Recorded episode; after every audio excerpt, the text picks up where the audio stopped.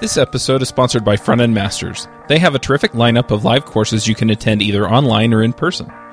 They also have a terrific backlog of courses you can watch, including JavaScript the good parts, build web applications with Node.js, AngularJS in depth, and advanced JavaScript.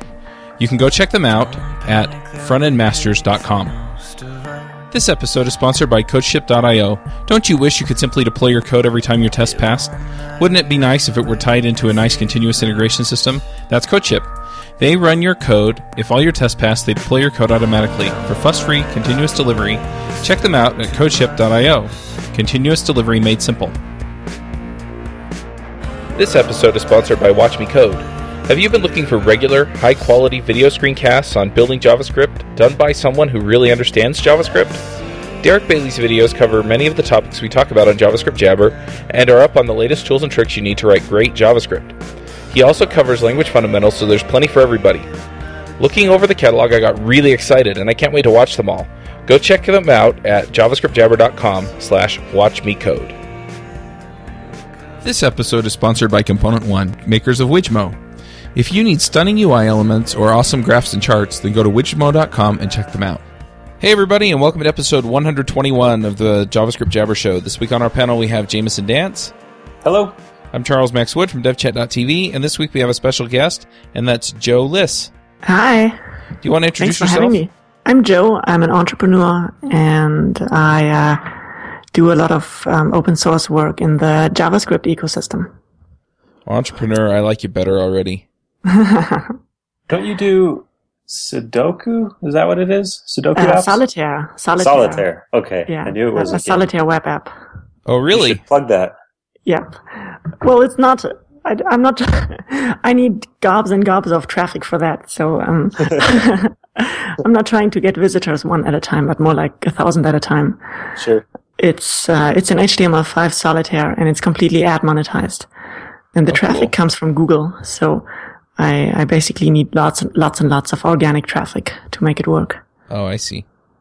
So you don't want us to put a link to it in our show notes so that our thousands and thousands of users can go check it out? no, we should we should definitely put a link. It's uh, solitr.com. We'll put a link. Awesome. Well, cool. We brought you on because you put together this awesome tool called Broccoli, and I have to admit, I was getting ready to go try it out, but most of my apps are Rails, and I'm not really sure where to get started. So, before we get into that, I do want to ask, what is Broccoli for those that don't know what it is and how to use it? when you make JavaScript MVC apps, what you typically do is you have a lot of JavaScript and a lot of CSS in a lot of files. And you, you're going to have several compile steps to process all these files and to concatenate them together in some way or another. And so Broccoli is a build tool that lets you define these chains of uh, compile steps and then gives you uh, fast rebuilds. So um, it's conceptually similar to the Rails asset pipeline, except that it's not tied to uh, Ruby or Rails. I like it better already. And I'm a Rails developer. Yeah, yeah. I, I come from Rails as well. And I noticed way before I, I wrote Broccoli, I noticed that we were doing this weird thing where we have JavaScript and uh, the JavaScript has nothing to do with Rails whatsoever. But what we, what we would do a lot was, um, putting the JavaScript into a gem and then packaging it up for the Rails asset pipeline because the Ruby gems package manager is so great and then the asset pipeline is so great. Um, so we, we would use that. We would kind of piggyback on this existing Rails infrastructure to uh, distribute JavaScript. Of course, that's completely broken because it's, it's tied to one specific backend and it shouldn't be. Yeah, usually what what you're talking about is you pull in a library and the Ruby library has a vendor folder where you can put other things and, you know, other assets basically. And that's all it is. is Exactly, The entire yeah. library is just putting it where Rails knows to look for it. Exactly. Yeah. And yeah, that, that does seem kind of broken to me as well. So how does Broccoli go about solving these problems? So I think it's probably useful to think of it as um, two separate problems. One of them is package management, which um, is still kind of not really where we want to have it on the JavaScript side. And the other part is building. And so Broccoli solves the building part. So when you have the Rails asset pipeline, uh, what you might have is the slash slash equal require calls um, that tell you how to concatenate the files. And uh, you might also have Sass, which has import statements. And so implicitly from that, you get the concatenation order. And so the Rails asset pipeline puts these compilers together and makes them run really fast. And I wanted to have something like that, except backend agnostic. So what a lot of people were doing at the time when I wrote Broccoli, what I, what a lot of people are still doing is writing out build steps with Grunt. And so the problem with that is what tends to happen is in practice, as you add more and more files, the build gets slower and slower. So uh, it's not unusual at all to see like 15, 20 second rebuild times. And so then you want to be, you go, okay, this is too slow. Every time I edit something, I need to wait 20 seconds till I reload it in the browser. And, and you try to do, you try to do partial rebuilds where you are smart about what you rebuild. But Grunt was never designed to do this reliably. So, for example, if you added one CSS file, you might, one Sass file, you might have to rebuild another Sass file because it includes the first Sass file. And so you, you have to know which parts you need to rebuild and which parts you can reuse from last time. And just if you wire together a build definition with Grunt, it's not going to do that. Grunt definitions are basically glorified shell scripts. And so what I think we need is a dedicated build tool that plugs into something like Grunt, into a task runner. And Broccoli is, is one such tool that provides the core build pipeline for the part of your process where you have a bunch of input files and uh, libraries, and then you run compilers and you, then you get a directory full of output files. So for this kind of frequent rebuild process, that's what Broccoli is for. So it's explicitly only for the build process. It's not a, gen- a generic task runner. Is that not correct? at all? Yeah, exactly. So okay. something like deployment or um, generators or uh, kicking off tests, that kind of stuff, that definitely lives in Grunt. So I know when Broccoli first came out, it was compared a lot to Grunt and also to Gulp. And you're saying that it's not really a fair comparison because it could work alongside either of those tools or a totally different tool. So it competes with Gulp actually. Um, Gulp is another build tool, and I've I've written a blog post about like why I think Broccoli has the right quote unquote architecture, but it, it definitely is not. It is complementary to Grunt, so it doesn't seek to replace it. Awesome. Okay, that makes sense. So you, you did mention the different frameworks. For example, you know, you have Angular and Ember and Knockout and Backbone. Does it take anything special to run your build steps or does it just work out of the box with those because they're just JavaScript? Typically, if you, if you just take Broccoli core, what you find is you have a completely empty canvas and you then go, okay, like how do I assemble all these compilers that will put my files together.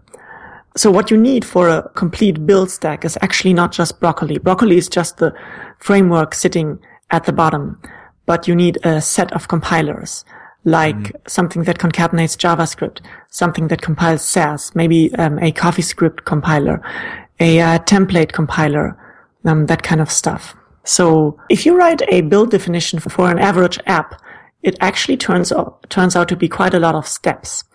Um, so it's not unusual to have like, let's say 100, 150 lines of code in your uh, build definition file.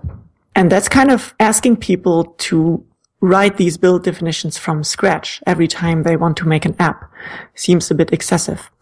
Like it's, it's too complex. The learning curve is too steep. And so something that we are trying in the Ember ecosystem is to make a default stack of compilers on top of Broccoli so that you can say, Ember new to do MVC and you get a to do MVC app with an existing build definition that you then can tweak, but you don't have to. You don't, there's no need to reinvent the complete process from scratch. And it's, so that's con- conceptually quite similar to how Rails works, right? Mm-hmm.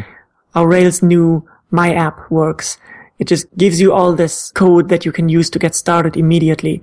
And the um, Rails asset pipeline is immediately functional. It has several compilers it comes preloaded with uh, several compilers. And so what I think we're going to see and I would, what I would like to see more of is these, uh, default stacks like Ember CLI that give you a, uh, complete stack, a complete stack of compile steps without having to do anything. Very nice. I, I kind of want to change gears back to something we were talking about before. You said that if you just change one file here or one file there, um, you don't have to rebuild all of your assets. Is that what I heard? Is that did I hear that right? Yeah. So so how does that work exactly? Traditionally, the way this has been done is with tools like Make and most build tools since then, they all try to do the same thing. The way it works is you specify your output files and then you specify which files these output files depend on. And if you have multiple build steps in, in sequence, you're going to specify these intermediate files and then specify what those depend on. So you, you're kind of building the, this graph of file dependencies. And then when you change an input file, you know exactly which part of the graph to rebuild. And, and, and make is, make is completely based around comparing which file is newer, right? So when, whenever an, an input file is newer than an output file, it will rebuild it. But this turns out to be kind of hard because getting these dependency graphs right, because they are very complex and it's very easy to have a subtle bug in there. And so then if there's a, if you get the graph slightly wrong, your build will become unreliable. And this is what a lot of the time people just type make clean all the time to force a complete rebuild. yep. Just wipe it all out. I don't know what's going to happen. Exactly, exactly, I've because you don't that. you don't trust the system, right? Yeah. And another problem is that the dependencies are not known ahead of time oftentimes. So for example, in a C file, you might have include statements at the top, include directives, or uh, in a CSS file to stick with the web, you might have import statements. And actually you only find out ab- about the dependencies at build time. And, and so with uh, make type tools, people resort to all kinds of um, strange hacks to make that work. Um, and the third problem is it doesn't really take care of cleaning up intermediate files. And when you delete an input file, the corresponding output file doesn't get deleted. And that's not an academic edge case. That's really, really important because every time you switch branches, probably some file is going to be deleted or moved around. And so tools like Make are notoriously bad at cleaning up the kind of leftover output files from previous builds. it seems like a lot of the the tools in the web, you know, like you mentioned Sass or uh, Compass or Stylus, a lot of these have their own require, so to speak, their own way of locating dependencies. And Correct. consequently, I guess I'm wondering, can Broccoli do anything about those tools forcing themselves on you in terms of how dependencies are located? Because I don't know how you could do a partial build if you're not in control of the compile step. Does Broccoli have a solution for that, or is that just something that needs to change in the ecosystem? Yes and yes. For some compilers, like CoffeeScript, you can obviously express the dependency very easily. So there's nothing complicated about that. You know exactly when to rebuild. But like you said, for something like Sass or Compass, it's harder. And there have been, let me tell you, there's a set of solutions to this. Um, and each of them has its own drawbacks, and- but all of them are possible with Broccoli. So what the Rails asset pipeline does is with uh, Sass, every time you uh, include, you import a file, Sass will give the asset pipeline a callback. And so the, the asset pipeline, as a result, knows what the um, Sass file depends on. Of course, that only works because the asset pipeline and Sass are both written in Ruby. So Broccoli is- written in uh, JavaScript. It runs on Node, and a lot of compilers are written in JavaScript these days. But it seems that the approach is a bit unsatisfactory. Another way the Rails asset pipeline does it is, so for example, to compile something like less, which is the less uh, CSS compiler is written in JavaScript. And so you cannot get the callback. And so the uh, less Rails plugin for the asset pipeline, what it does is it uses a regex to parse out the imports ahead of time. And of course, like, that seems like a really Seems crazy. terrible. Yes, it seems yeah. like a really terrible hack, right? Um, and I, I, think that should tell us some something that there is a problem with the asset pipelines requirement to know all the dependencies. Um, and so uh, with Broccoli, the way it works is a compiler plugin just takes a um, set of input files, like a, a tree of files, a directory, and it emits an output directory.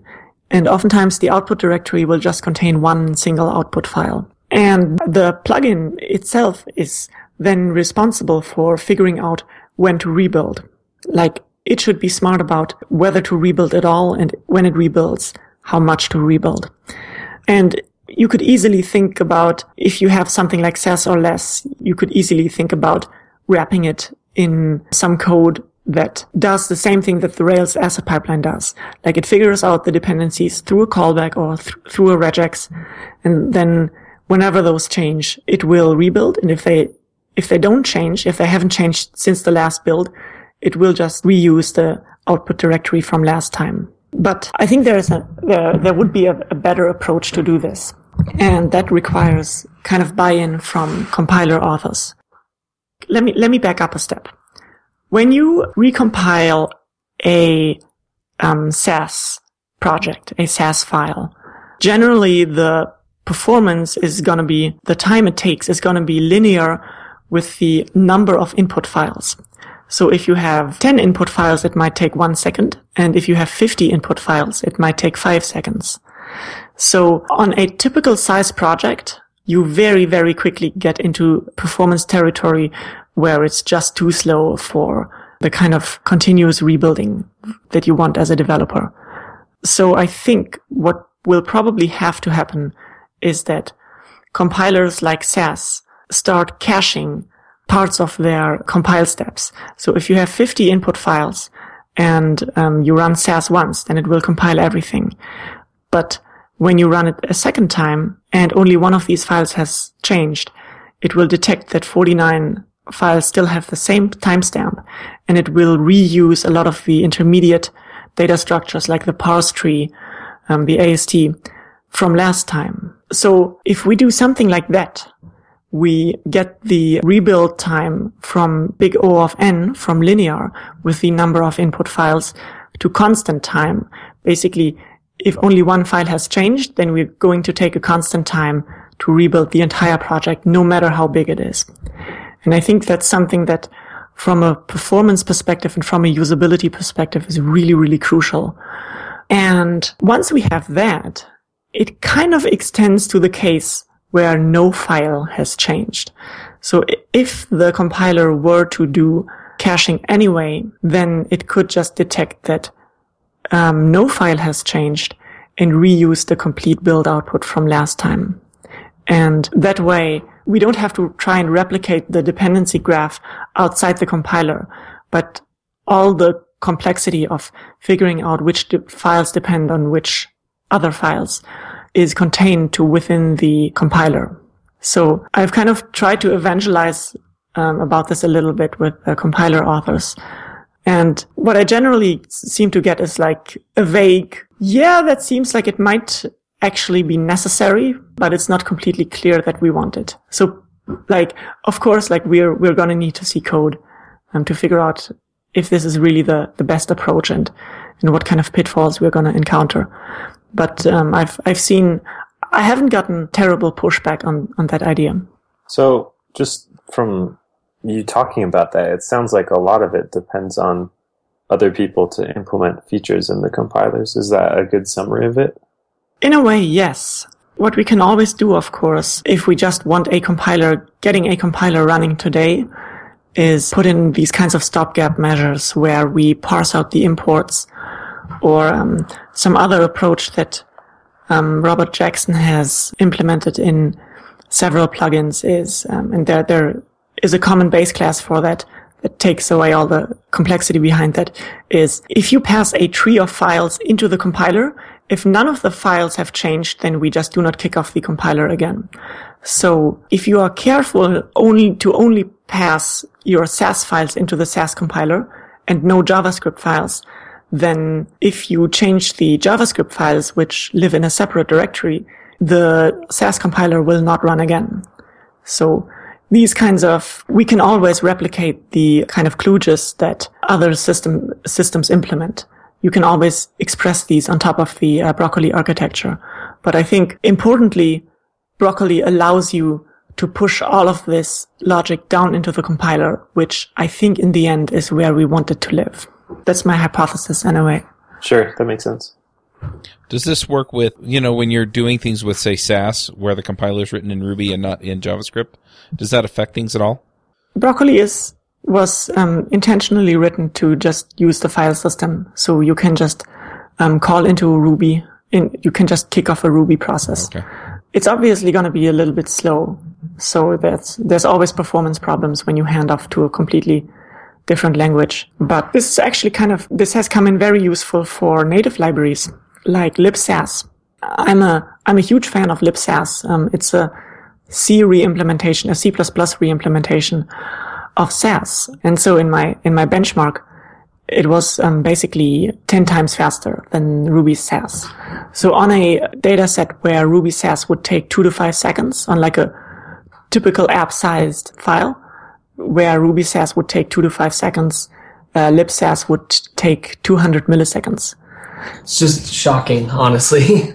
Yes, it's huge. It's absolutely huge. And so seeing that kind of difference made me kind of appreciate that it may not always be sensible to um, implement stuff in Ruby or JavaScript because having delays like two or two to five seconds in your in your build in your rebuild is clearly quite painful. So, um, and 200 milliseconds is just barely noticeable.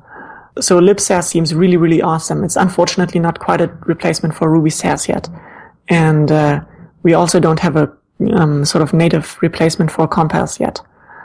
But just from the performance difference alone, it's, I think it made me appreciate how important it is to support native libraries. And Broccoli has no problem at all calling into libsass through a node wrapper and just having that run against the files in the file system. So I, I want to talk a little bit about implementation here. If I wanted to get started with Broccoli, say on a project with uh, Express or Rails or something, um, how would I go about doing that? Do I just put all my assets in the same folder and install the plugins and then say, go do your thing with those or? sort of, yes. But the problem is that you would have to assemble the entire build pipeline yourself. Mm-hmm. So let's say CoffeeScript and Sass and then the uh, slash slash equal require things and stuff like that. And then you have a vendor directory. So there's a bunch of things that that you would, and then maybe a pub, public directory with an HTML with an HTML file in it. So there's a bunch of things that kind of come together, and uh, to replace Rails projects in particular, we are missing the a uh, Broccoli plugin for a sprockets type require directive parser. And it's kind of this on like on my list of things that I would really like to write, uh, and it's not terribly hard but uh, I haven't gotten around to it, and I don't think anyone else has gotten around to it so far. So there's there's no way to just parse out the uh, slash slash equal require calls with uh, broccoli at the moment, which is kind of a bummer. But uh, once we have that kind of compiler, what I would like to maybe do is provide a at least like a sample broc file, a sample build definition to uh, show this is how you would take a Rails project and then basically just build the same thing using Broccoli without calling Rails. What about something that's not Rails that doesn't have all the weird directives and stuff for the uh, asset pipeline? So you're typically going to have something, right? Like, how are you going to concatenate your JavaScript files? Yeah, so usually, Chuck, you might pick CommonJS or you might pick AMD or right. something like those, and then you'd use the corresponding Broccoli plugin to do the tracing and concatenation. Yep. Makes sense to me. Is it painful at all to hook that up to use the correct uh, plugin? She probably is biased, but I would say it's no harder than it is in Grunt or or uh, Gulp or any of the other ones. That's good to hear. I, am I'm not a good judge because I know broccoli. I, I like I I know it so well that it's right. It's it's hard for me to judge how sure. how hard the onboarding is. Have you talked about the server versus the output directory context thing that, that Broccoli does? 'Cause that's something that makes it rather unique. Does it actually? Uh, so I, the way I think about it is it's just the equivalent of um, Rails serve and Rails precompile. Uh, so I suppose if you're not coming from Rails and you're coming from Grunt or Gulp, is an interesting piece, or even Make. But what it is is Broccoli has the ability to either take its you know its input and its output and put it directly to an output file like a build, or it can actually serve it up as a web server that will compile on the fly that you can just link to, Yep. which is really cool. And this might seem like a small detail, but um, something that I was very careful about was making sure that the way broccoli build and broccoli serve, meaning like the one-off build, the one-off precompilation and the um, continuous serving, these two builds use exactly the same code path. So when you serve, it's just that the same process gets called over and over again, but it's still the same thing. And the reason why that is important is if you have different code paths for serving and for pre-compilation, what's going to happen is that your app works great locally and then you deploy and stuff breaks. And that actually happens all the time on Heroku. Apparently, like 50% of their support requests are about the Rails asset pipeline, about like Wow. Oh pre-compilation issues. So they Wow. really love that. That's crazy. So you talked a little bit how Make leverages timestamps to do the incremental build, and how Make is notoriously bad for switching branches because it can't handle file deletes and additions properly. How does Broccoli solve that problem? The way Broccoli thinks about it is if you have one plugin, let's say a, uh CoffeeScript compiler that takes a um, directory full of files of what whatever file type, including some .coffee files. So the CoffeeScript compiler is going to pass through all the files and the .coffee files it's going to compile and turn into .js files. So what's going to happen is the CoffeeScript plugin remembers the timestamps and the sizes of the input coffee files. And then while it runs, it also puts the output of the CoffeeScript compiler into a cache. And next time it runs, it just checks the last modified times and the sizes of each file. And if it exists in the cache, it gets pulled out of the cache. And so the, the actual CoffeeScript compiler doesn't get invoked. It just is an instantaneous operation where it pulls everything out of the cache. And so that kind of works around a lot of the issues. Like if a file gets deleted, of course it doesn't, it's not going to appear in the output again um, because we don't try to rebuild it. If a file, if a timestamp uh, jumps back in time, then we're not going to get confused, but we're going to detect that the timestamp is older now and we still need to rebuild. So this approach is a lot more robust against a lot of these kind of edge cases that cause make to have problems. And in particular, one way to think about it is that we just infer file identity from the combination of path, uh, last modified time and file size. But we're not doing any other kind of time comparison logic like make does. It's just a shortcut. Um, we could also just uh, MD5 hash the files and uh, get the same result. Got it. Very cool. I'm curious, do you have kind of a future direction you intend to take Broccoli? Are there things you want to add to it? So there's some changes to the um, plugin API coming up. There's actually two refactorings. Um, one of them is going to come very soon, and the other one is maybe two or three months off, or something like that. And that's kind of that kind of comes with that being pre 1.1.0, I guess. So it's basically what what's happening right now is fixing some performance issues and cleaning up some of the API that we that we are exposing uh, while we still can, while while it's still easy before there is an, a huge uh, number of applications being built on top of it.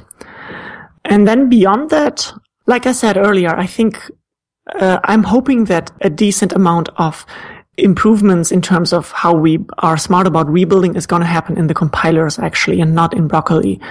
But I'm sure we'll also have some more um, base classes for Broccoli plugin that implement all kinds of caching.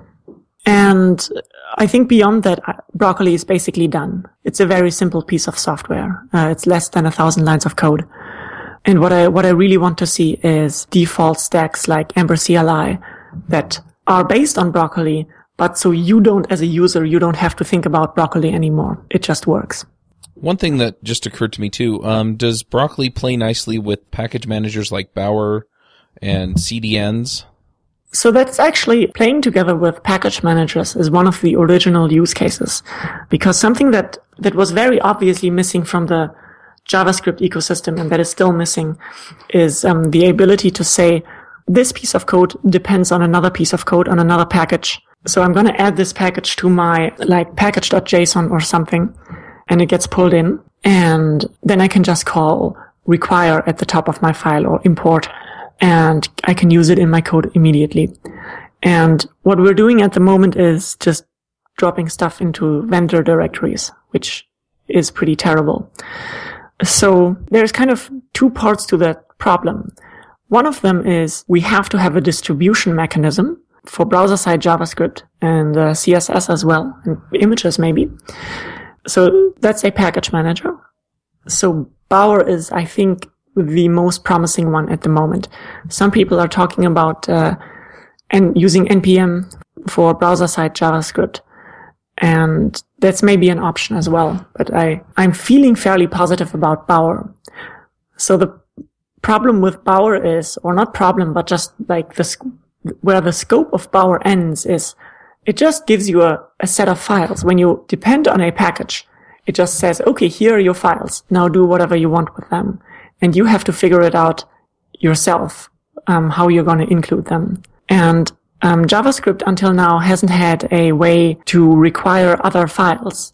And so we built these to with these systems like AMD or CommonJS on top of it to kind of add require calls after the fact. And this is kind of the part where the build step comes in because being able to distribute packages and express dependencies between packages is useless until you can also in your JavaScript code express which files you depend on specifically and import things from other files. And so the one thing that I'm really, really excited about is the ES6 module syntax. And my general idea of what I want to happen is I want there to be a default stack um, based on Broccoli that uses the ES6 module system and parses out the ES6 import statements. And then that is going to be backed by Bower. So if you import something, it will automatically search through all the libraries that you have pulled in via Bower. And that is kind of like my long-term idea of where I would like things to be. And I, I'm not set on like the specific tools, but I think this is something we definitely want to make JavaScript great. It's basically we want to have the same experience that we have with uh, something like Ruby, where adding a, a dependency on another package is just I'm going to add this line to my gem file. I'm going to reinstall the gems and then I'm going to say require some module in my code and uh, it's going to be available. And I want that to happen in JavaScript land. So I think, dream. I think to kind of summarize that, what I want is something sitting on top of Broccoli, like a default build stack that automatically pulls in files from Bower, etc., that uses the ES6 module system specifically. Cool. Do you know anything about the ETA for that? I mean, uh, as the spec is still, it's kind of in the final stages of being worked on, if I understand correctly. Is this something yeah. you can actually start building towards right now, or are you waiting for things to settle down a little bit? Yes and yes. So there was a recent change in the ES6 uh, module syntax, and I think it is probably not completely stable. I suspect that there might be still a few changes coming in, minor changes maybe. Um, so it's it's definitely still a draft. And the transpiler from ES6 modules into ES5 is still, I don't know if it's alpha or beta, but it, it was just rewritten. Um, I think Brian Donovan did it. And so it, it looks much better now. It's much, um, it covers edge cases much better, but it is probably the transpilation step probably still has problems here and there where things don't, where the semantics don't map completely, um, correctly. Um, so that is, that is something that definitely still needs to stabilize. Um, the reason why I'm so excited though about the ES6 module syntax is that is, is that it's static. So unlike AMD or CommonJS, you can do static analysis on JavaScript files and you know which files they import. It's not possible to kind of import a variable module or something. And so being able to statically parse out imports, um, and then based on that, being able to figure out which files you need to concatenate, that's a huge, hugely important feature. And so I, I think the ES6 module syntax is definitely, um, and it, it has other, other features as well, but in terms of building, that is like one of the really important ones, the fact that it's completely static. But still, that part is, is still, I think it's basically alpha. And another part to make that happen is uh, Bower needs to get better. So there, I think there are a bunch of cases that Bower just doesn't cover very well, um, that we're kind of used from something like Bundler on Ruby. Um, and that's because Bundler is a pretty complex piece of software and it does a lot of things really great. And no one has gotten around to implementing them for Bower. And something that is missing from Bower is the ability to say, okay, so here's my package, but if you include an ES6 JavaScript file, this is directory that you should be looking in, like the lib directory, it's usually. So there's nothing in Bower or on top of Bower that gives us the ability to communicate when you want to include files, JavaScript files from this package, please look in inside this subdirectory. Um, so we're we're still going to need to add these kinds of things. It seems very trivial, but it all needs to be specced out. We always need to think about all kinds of edge cases and how to how to implement it the right way.